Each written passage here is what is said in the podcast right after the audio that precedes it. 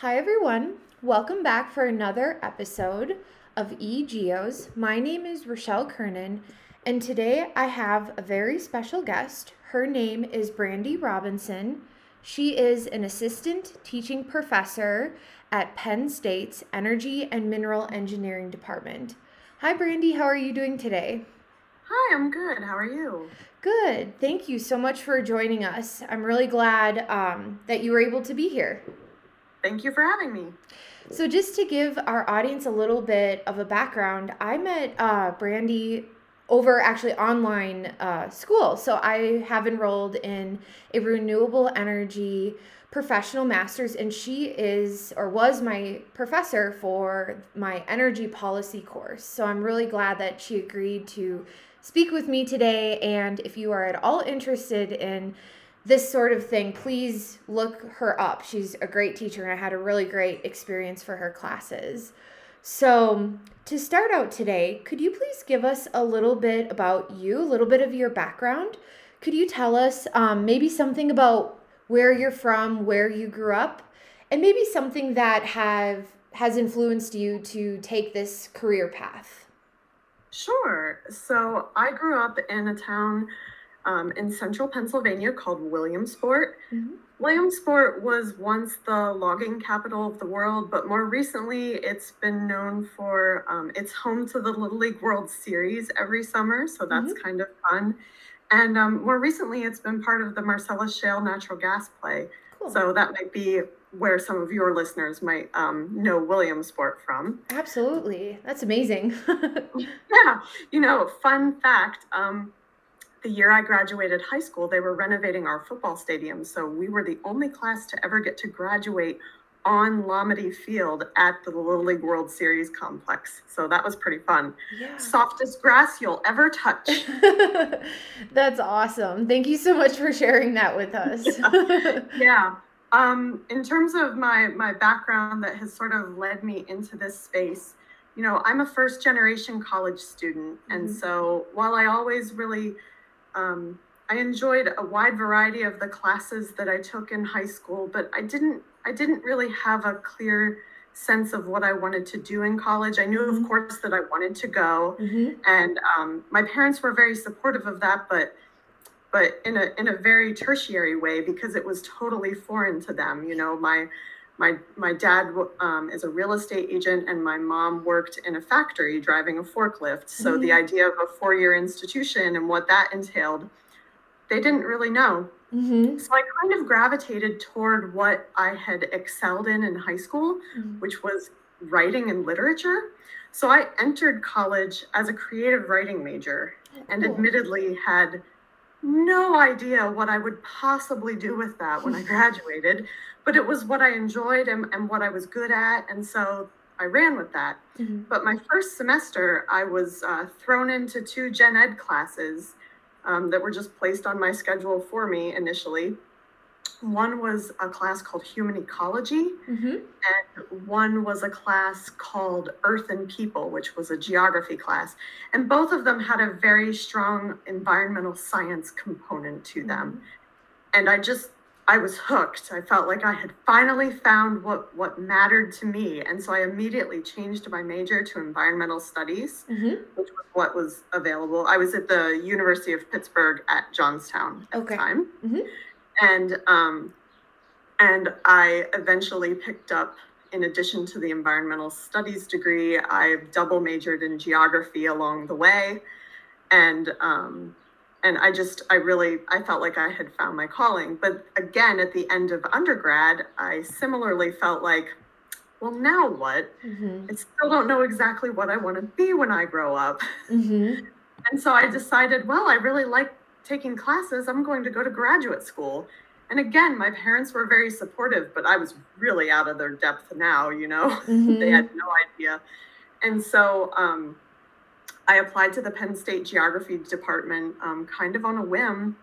Uh, because it was closer to home it was important to me to stay to stay close to my family mm-hmm. and um, it was a highly competitive program and i think i got in with a little bit of luck but um, so I did my I did my master's of science in geography there. I finished up in 2005. Mm-hmm. And so um, while I was there, I worked on looking at local scale solutions to global problems related to climate change. Mm-hmm. And so that's really been sort of the the unifying thread in the arc of my career since then is is trying to figure out how we can make a difference locally to these problems that when you look at them globally feel very very daunting. Yeah. Oh, uh, thank you so much for sharing that. It's so inspiring to hear. I have a similar background to you as well. I'm a first generation uh, college student, so I love hearing success stories about how you just you kind of just go for it and follow your instinct, and then it, it all works out. So th- thank you so yeah. much for for sharing that. I I really that's that's amazing. So you've kind of alluded to it a little bit. Um, you are currently, would you consider yourself um, in the policy field, or could you tell us more about which energy sector you are uh, a part of, and maybe something that you really enjoy about your field?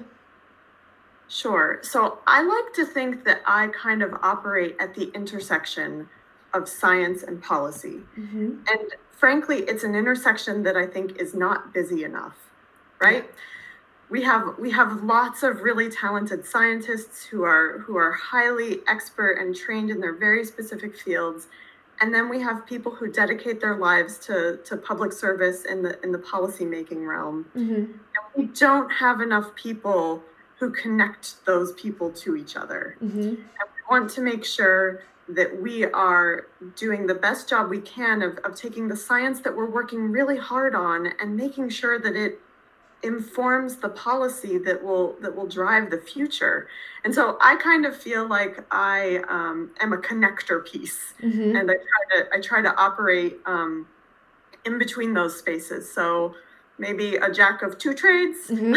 absolutely absolutely. So could you tell us more about um, how policy whether it's um, ideas changes in policy the deployment of policy how it could actually impact scientific research? And mm-hmm. could you or do you have any knowledge about um, how specifically it can affect the energy sector and those uh, scientists who work in the energy sector sure so i think that this is definitely a two-way street mm-hmm. and so um, we we can certainly point to lots of examples where where innovation in energy research and development, for example, drives policy in a direction. But but that's not enough. We also need policy support to help drive the research that that we need. Mm-hmm. And so it's kind of a tricky chicken and the egg sort of thing. Mm-hmm.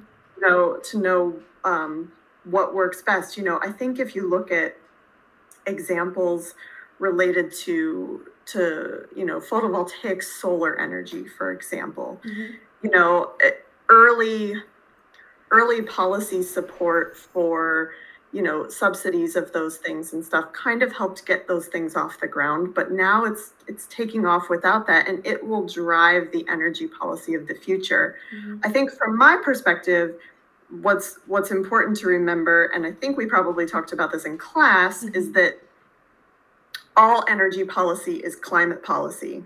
We just have we have the choice whether we want it to be good climate policy or poor climate policy. But mm-hmm. no matter what we do now, the energy choices that we make dictate the climate future that we have. And so I think that that's something that's really important for us to think about when we're when we're trying to figure out do we let R&D steer the ship or do we let policy steer the ship? And I think I think the answer is it has to be a little bit of both. Mm-hmm. It's it's it's give and take, and that's not that's not a great answer. It doesn't provide a clear roadmap, but I think that I think that we need sort of an all of the above approach. Yeah, absolutely. Yeah, that's that is a really good thing I think for scientists to ponder about. And I guess it also provides somewhat of an explanation where I know I have found personally, like if you have an idea as a scientist and it's geared towards um, green energy, but maybe it's not mainstream yet, it's mm-hmm. it's hard sometimes to get those ideas off the ground and to get the funding for it but absolutely. I find that within you know basically since the pandemic started i would say that now it seems like those greener ideas actually have a lot more traction and they're being recognized. And your likelihood of success with um, a research proposal seems to be higher now if you're catering towards you know the green side of things. Would, would you agree from where you're sitting that that's I more popular going forward? I would agree and i think that that's happening for a variety of different reasons that are sort of like you know all coalescing at the same time. So um, I think one thing that we've learned from the pandemic, you know, and and maybe we'll have a chance to talk about this more, mm-hmm. but um, is that you know in, in march and april of 2020 the world kind of stopped spinning. Mm-hmm. you know we all hit pause on a lot of the things that we do. Travel virtually screeched to a halt. Mm-hmm. and when we go back and look at the at the emissions for that time you know i, I think it dipped 9%.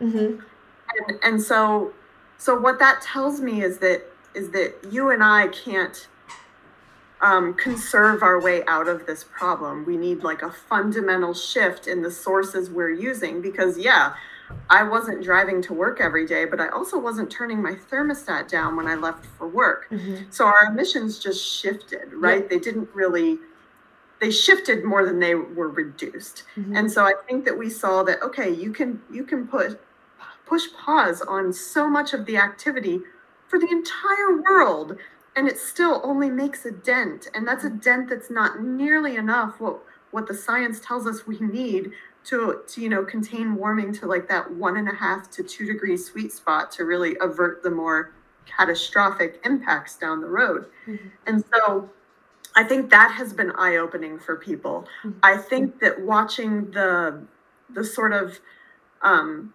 cost of adopting some renewable energy technologies absolutely plummet in recent years has made a big difference. Mm-hmm. And I think, you know, things are just slowly picking up.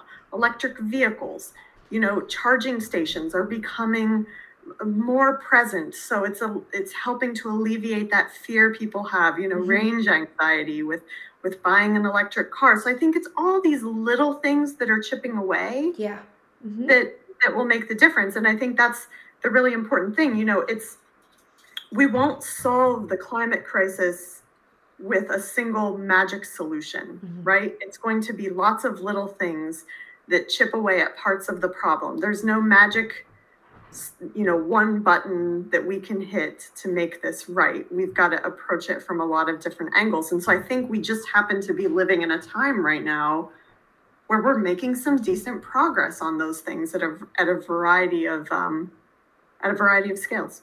Absolutely. So, from your perspective, do you have any advice uh, for geoscientists in maybe more traditional fields like oil and gas, how they could transition into a cleaner, greener uh, energy future? Yeah.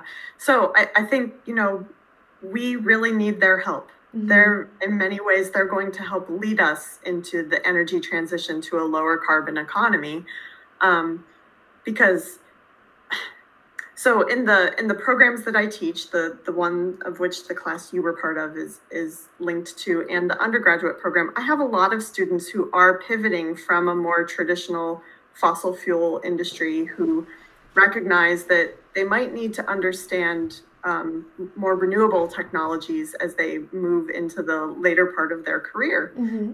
And so I think there are there are two things that we need people's help with.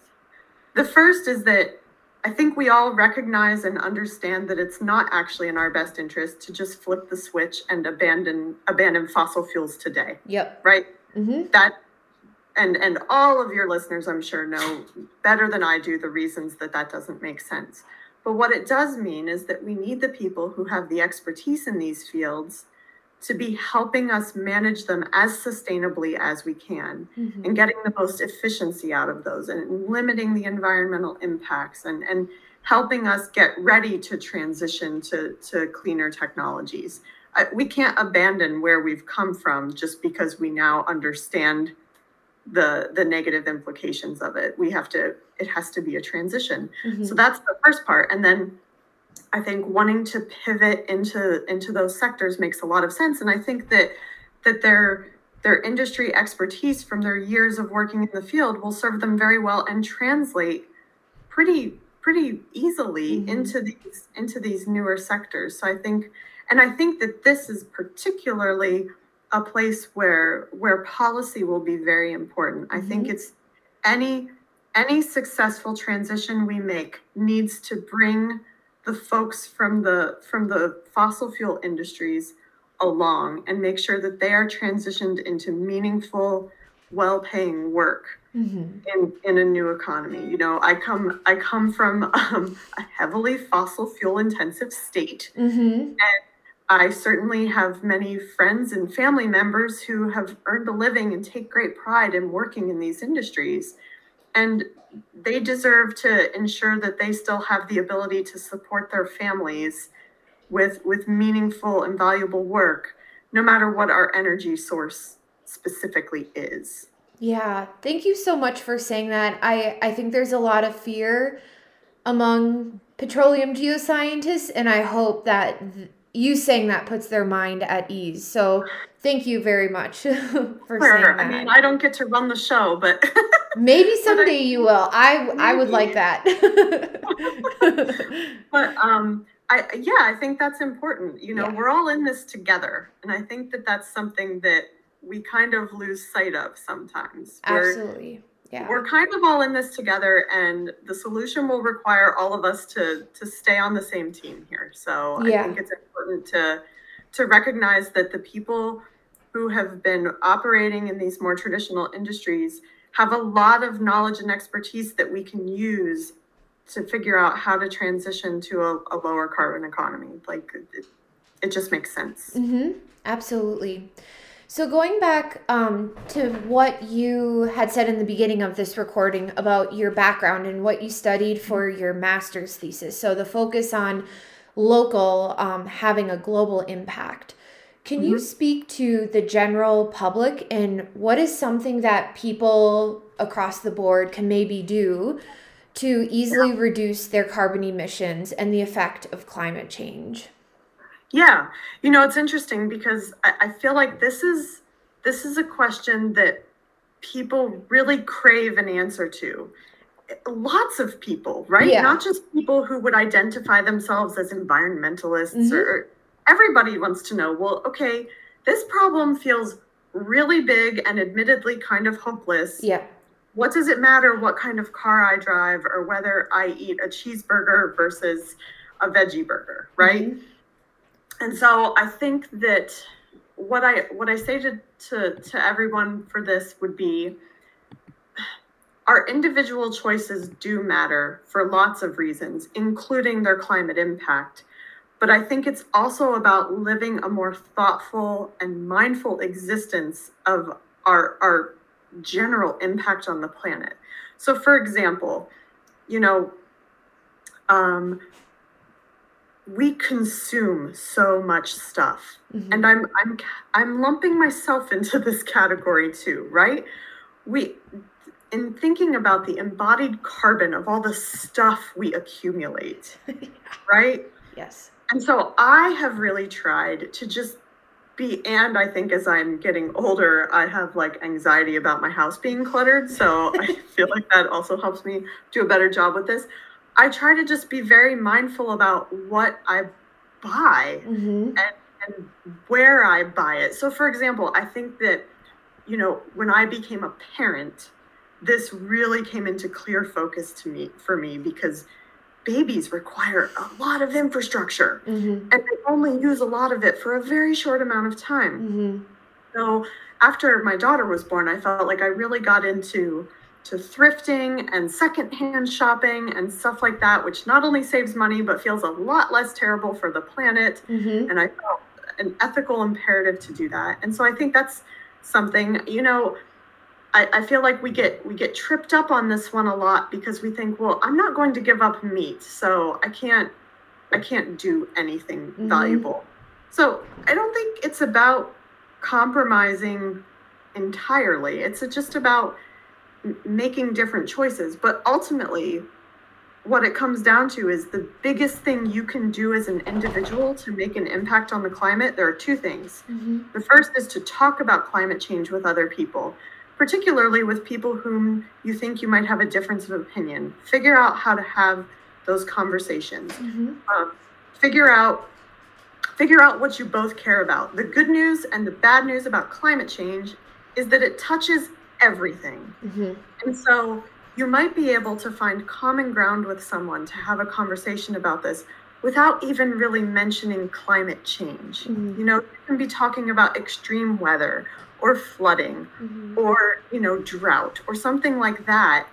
And and you'll realize that it, it touches us all and we all need to care about it. And if you can if you can have these difficult conversations without all of the sort of political garbage weighing it down mm-hmm. that makes a difference and then the other the other most impactful thing individuals can do is vote mm-hmm. up and down the ticket vote for people whose values related to climate change align with your own mm-hmm. you know i can tell you that one of the biggest sort of themes of climate action has been that at the bigger scales we have really failed to get a lot done and mm-hmm. that resulted in like a groundswell of local action in the mm-hmm. past two decades.